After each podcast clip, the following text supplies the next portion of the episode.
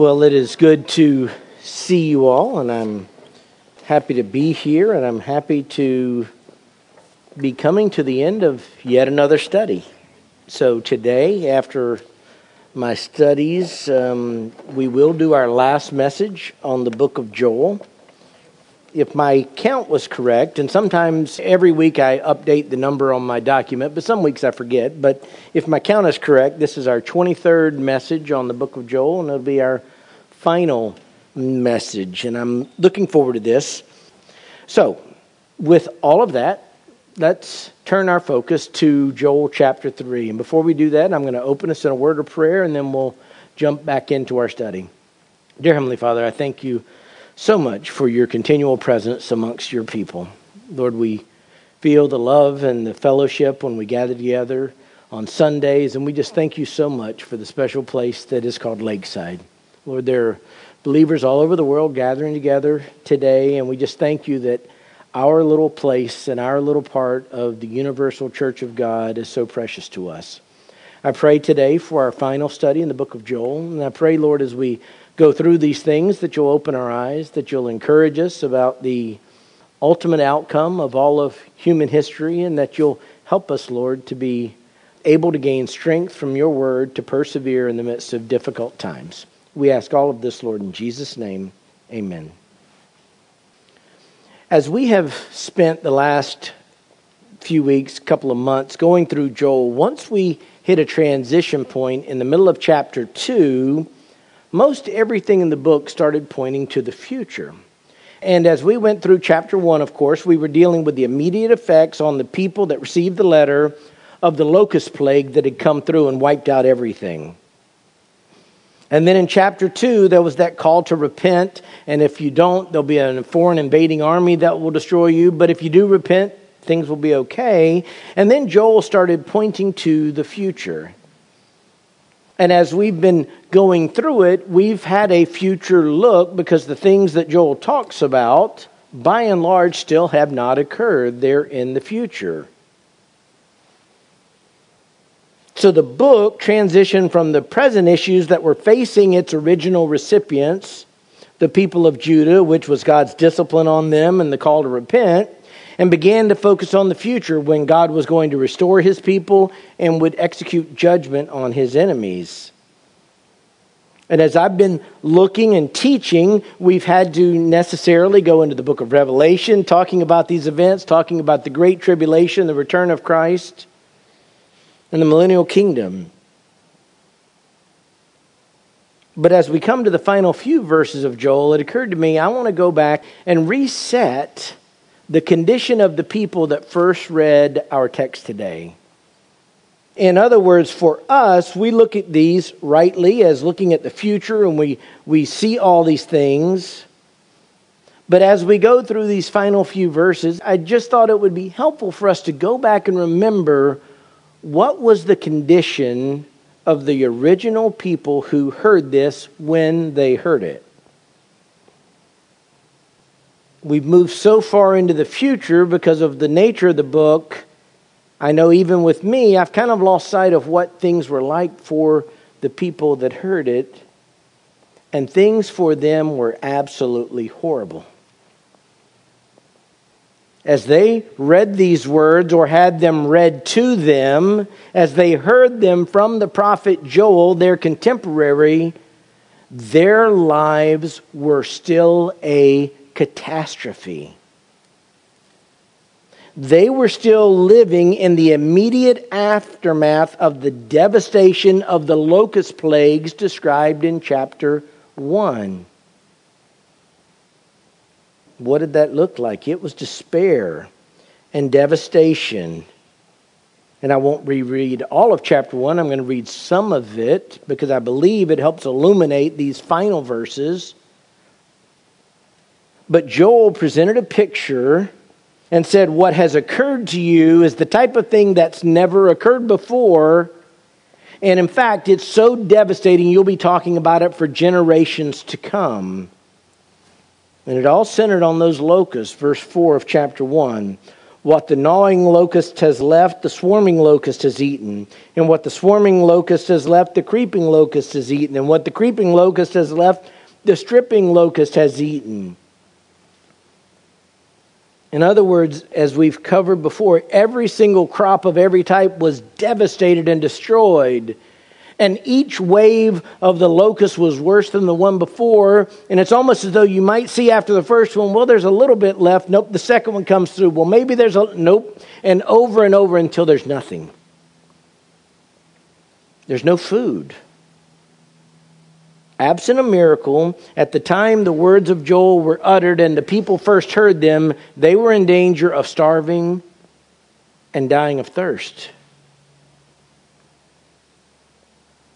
They couldn't worship God. The worship for them centered on daily sacrifices, which required flour and wine and oil, and they were all gone.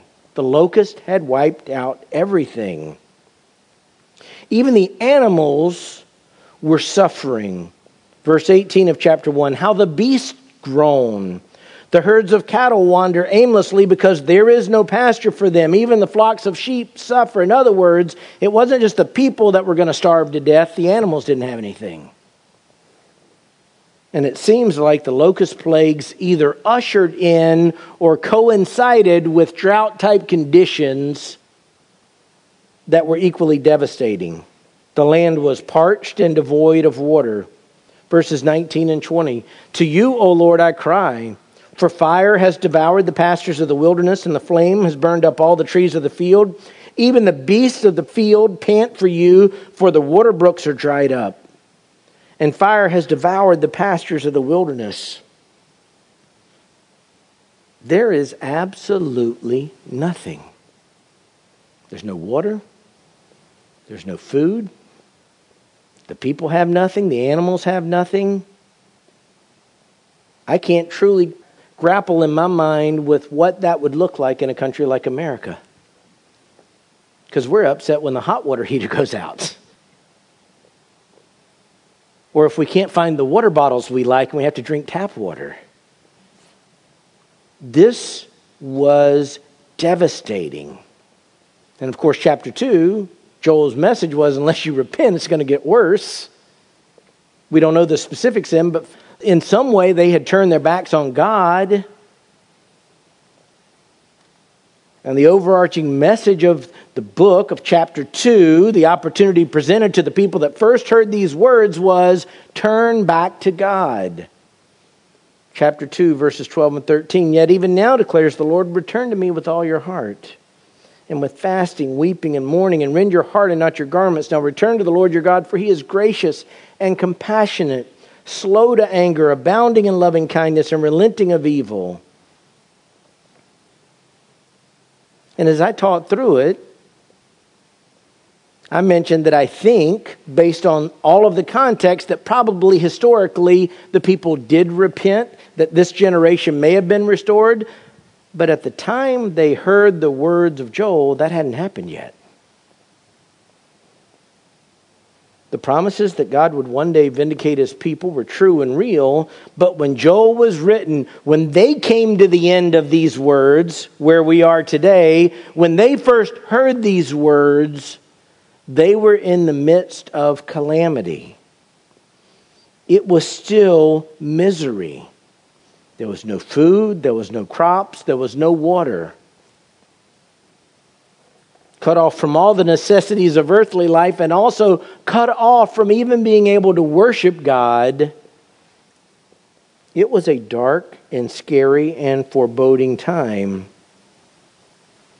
So you can imagine for them, when Joel starts talking about a future of prosperity and peace and abundance and everything's okay, from a fleshly perspective, I think most of our reactions would be that sounds too good to be true.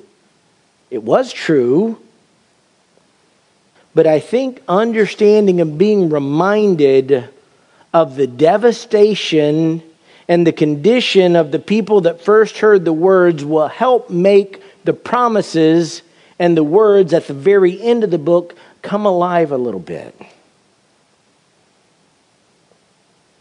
As Joel brings his book to a close, he paints a picture for his hearers that was such a contrast to what they currently see and felt and touched that it could have only caused them to marvel and wonder. In fact, in our vernacular, Joel was painting for them what we would call a storybook ending the happily ever after. So, without trying to be irreverent, we are at the end of the book. And so, my heading, perhaps even the title of this message, is a storybook ending. And there are three elements. The first picture that Joel paints is this unprecedented prosperity. Unprecedented prosperity. Joel says this in verse 18. And in that day, the mountains will drip with sweet wine, and the hills will flow with milk, and all the brooks of Judah will flow with water. And a spring will go out from the house of the Lord to water the valley of Shittim. Again, and in that day is talking about what we've been talking about the day of the Lord. What we covered last week was God's judgment. We actually covered that at different times. God gathering the nations for the cataclysmic battle of all battles. The battle of Armageddon, the final battle where the kings and the nations of the earth would gather together with all their might to destroy Israel, thinking that they were finally going to eliminate this blight on humanity and God was going to be on the side of Israel and vindicate them and wiped them out. It's that day that he's talking about.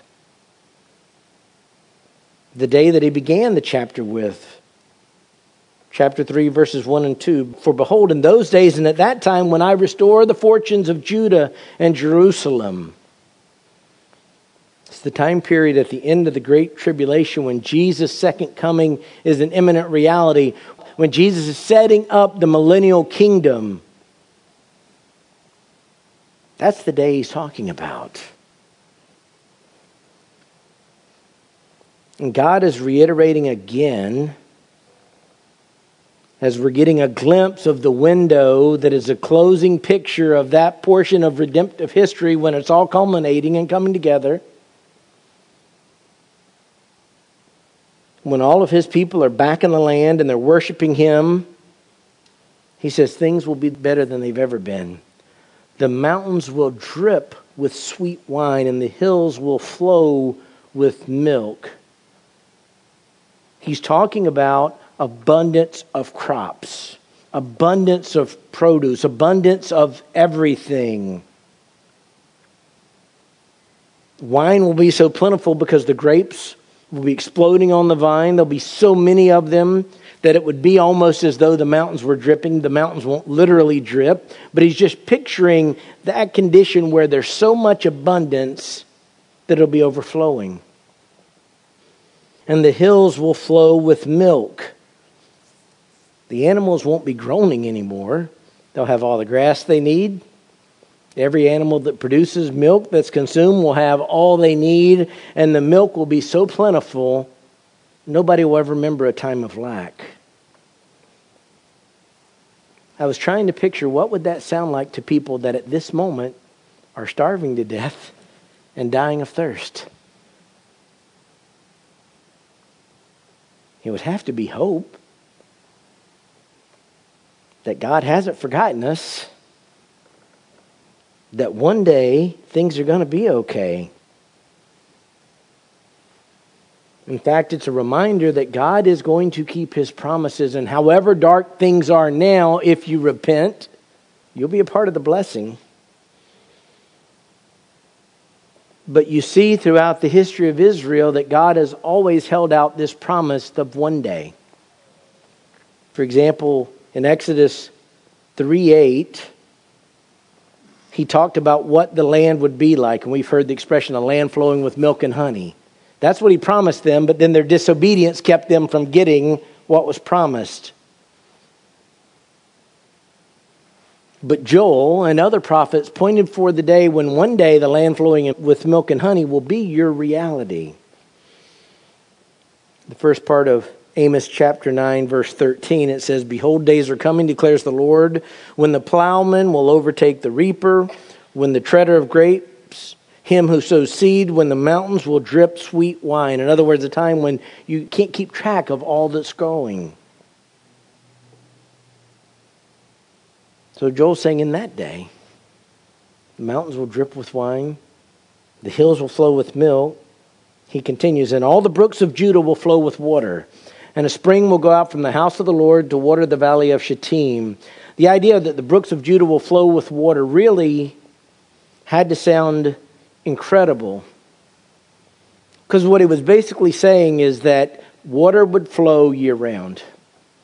If you've ever lived in a desert climate or been around a desert climate, you understand that the critical thing for life is water.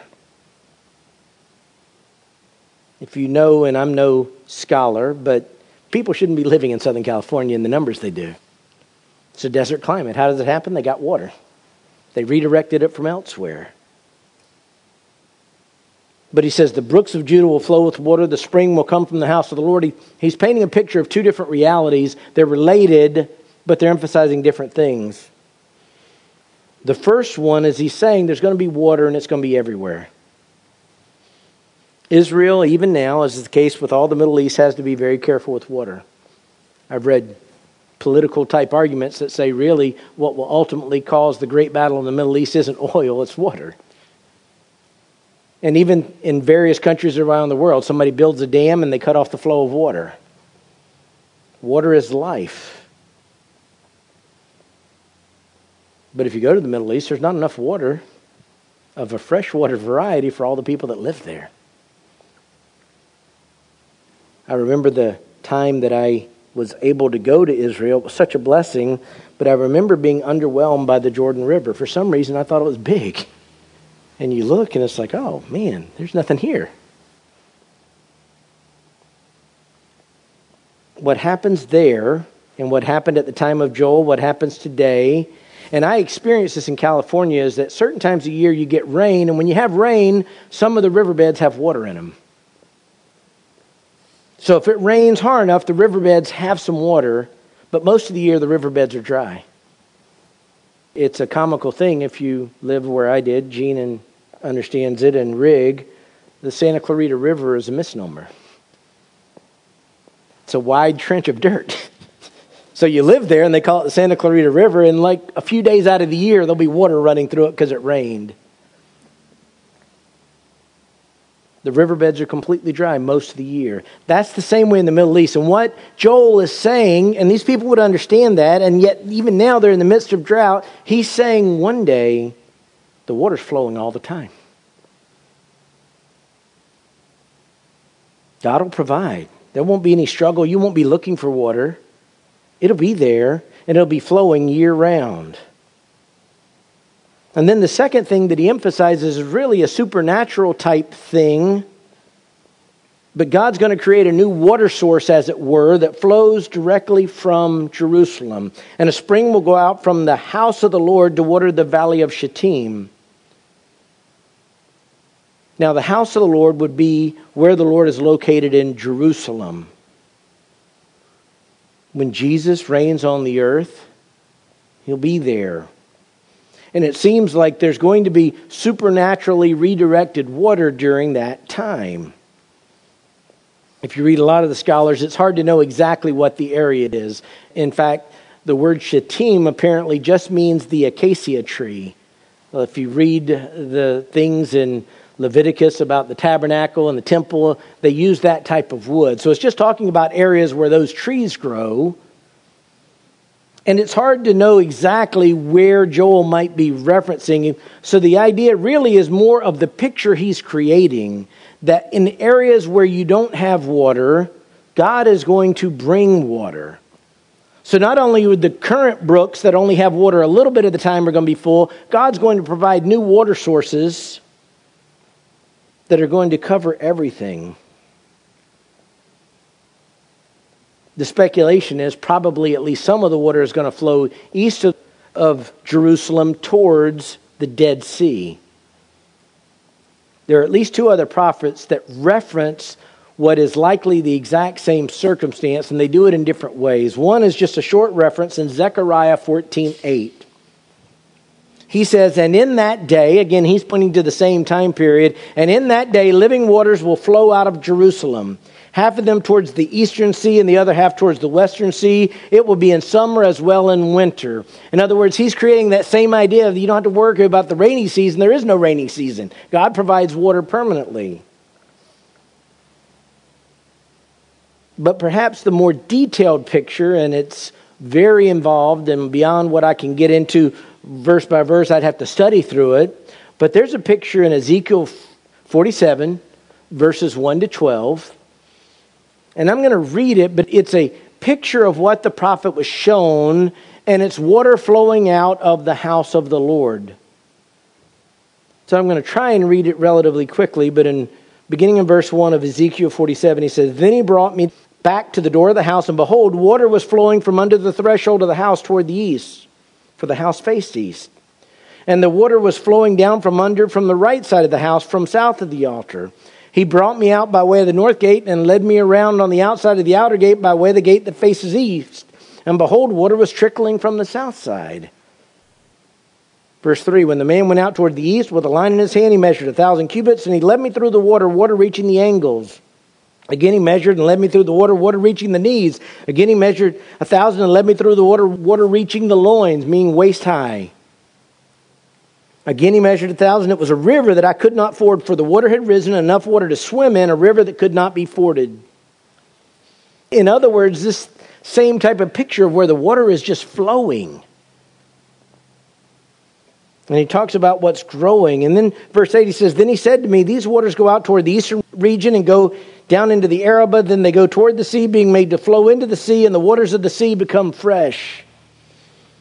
And the scholars would say he's really talking about the Dead Sea. And if you've been to the Dead Sea, nothing lives there. That's why they call it dead. You can float. It's a weird feeling, but it's pretty cool.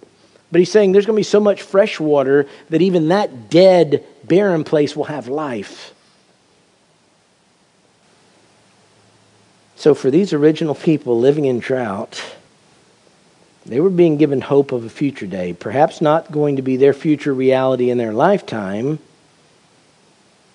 but they knew one day God was going to keep his word. Water would flow. No drought, plenty of crops, food and drink in abundance. Everything they didn't have, Joel said, one day God will provide. But as Joel's pointing to that storybook ending, and he starts with unprecedented prosperity, he circles back to the differing fate of God's enemies. And that's the second point that I'll call final reckoning. So we have unprecedented prosperity, and then we have final reckoning. Verse 19, Joel says this Egypt will become a waste, and Edom will become a desolate wilderness because of the violence done to the sons of Judah, in whose land they have shed innocent blood. Again, Egypt and Edom here are being painted as representative examples of the enemies of God. Just like in prior verses that we covered before, Philistia and Tyre and Sidon, which were Phoenicia, were representative. Here, Egypt and Edom are being representatively presented. And God's making it clear, Joel's making it clear look, you'll have unprecedented prosperity, but nobody escapes who hurt you. The punishment of Egypt and Edom was because they shed innocent blood of the sons of Judah most think that when he says Egypt will become a waste, he's painting a contrast between now and then, meaning at that time, the Nile River Valley was one of the most fertile places anywhere. In fact, to this day, there's still lots grown there. I remember the first thing I ever heard coming out of Egypt was Egyptian cotton. You can still find it today, and it grows in that fertile valley. He's just painting a picture of the difference that Israel will now and everywhere flourish, and a formerly prosperous place will suffer. Edom was located in the mountainous areas. They had delighted in Israel's suffering. They had not helped Israel when they had opportunities. Everything they had was going to be desolated. It's just a reminder to the hearers, even though God has just said there's going to be a final battle and I'm going to wipe everybody out, don't worry. As Joel's bringing it to close, he's sort of summarizing everything in this storybook ending. Yes, you're going to have unprecedented prosperity, but there is a final reckoning for God's enemies. In fact, if you read down a little bit further in verse 21, it says, And I will avenge their blood which I have not avenged. It's that same idea again. Nobody will escape. No one will get away with anything. Those who have hurt you, those who have tormented you, God will hold accountable. And there's a final aspect of the storybook ending as we bring this study to a close. There's unprecedented prosperity, there's a final reckoning. Finally, there's eternal security.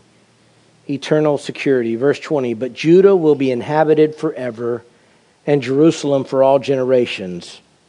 And I will avenge their blood, which I have not avenged, for the Lord dwells in Zion. This really brings everything to a close. He's circling back and he's ending everything on a high note. Again, these promises are not new. This isn't the first time we've seen these types of things. The end of chapter 2, Joel paints that picture. Verse 26 of chapter 2 You will have plenty to eat and be satisfied, and praise the name of the Lord your God, who has dealt wondrously with you. Then my people will never be put to shame. Thus you will know that I am in the midst of Israel, that I am the Lord your God, and there is no other. My people will never be put to shame. This is the same picture. It's all happening. But Judah will be inhabited forever. Jerusalem for all generations. Meaning that during the millennial kingdom, nobody will touch God's people. They'll never again be deported, they'll never again be outcasts. There'll never again be an argument, as there is today, over who actually owns the land. And that's the mistake even that I do today. I sometimes say, well, it's Israel's land. That's not true. It's God's land. That's the ultimate issue that God owns it all. And again, with that additional reminder that no one escapes, says, For the Lord dwells in Zion. God's presence will ensure that his kingdom will never be in doubt. That is a storybook ending. It's the picture of the millennial kingdom and beyond.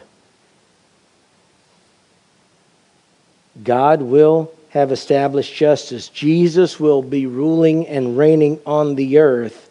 I can't comprehend it, but the Bible makes it clear we'll be there in our glorified bodies with him the things that we're reading about in Joel, you'll find out which ones I messed up because we'll be there in our glorified bodies. Good boy, Joe blew that one. If you can find me on the earth, you can tell me. But I'll already know. Yeah, there you go. And actually, nobody will care at that point because we're with Jesus. But the point is, the reality, I can't picture it. I, I don't know how to comprehend living in a glorified body. I only know that this body is breaking down and hurting but I know it's real and I know it's true. And as I look forward and I think about that day, I know I won't experience it in this earthly lifetime, but I know it's true and I look forward to it.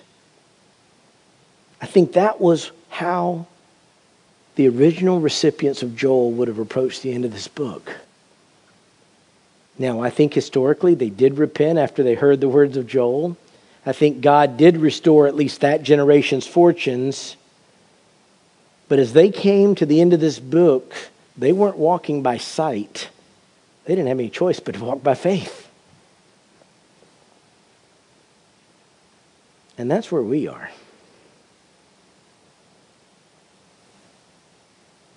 We live every day here, and we're called to live here. We're called to be involved. There's a reason we allow someone like New Life Solutions to come and take some of the precious time on a Sunday morning because we want to impact the world here. There's a reason we support missionaries. There's a reason that we put Pastor Steve's broadcast on the radio. There's a reason that we do all we can to get the Word of God out. We want more people to place their faith in Jesus Christ.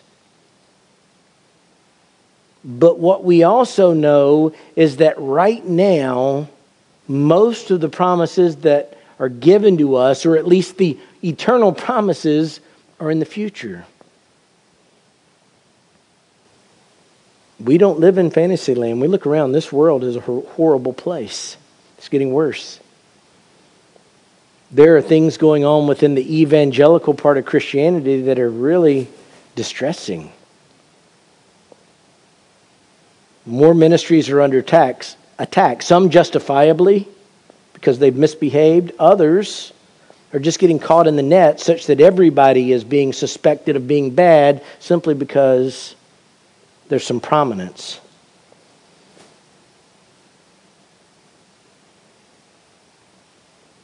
If we were walking by sight, I think we'd all curl up in a ball and stay in bed. It's more comfortable. But just as the original recipients looked around and saw nothing but desolation, they could have hope because they were told the Word of God is true, and one day it'll be okay. And that's how we walk. We walk by faith. Certainly, we have promises for now that God is with us. He's given us His Spirit to help us, He's given us His Word, He's given us His church. But like the original hearers of this letter, we have to walk by faith, longing for the day when those promises will be true.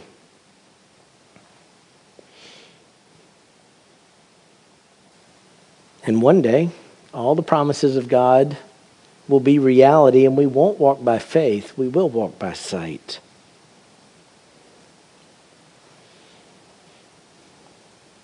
Read Revelation 22 if you want to get a picture of that future reality, even after the millennial kingdom, and how remarkable and miraculous it is. And perhaps Joel, without the full knowledge, would have echoed, had he known everything that was revealed to the Apostle John, would have said the prayer that the Apostle John did a prayer that more and more becomes the one on my heart. Amen. Come, Lord Jesus. Let me close our time today in prayer. Dear Heavenly Father, I thank you for your word.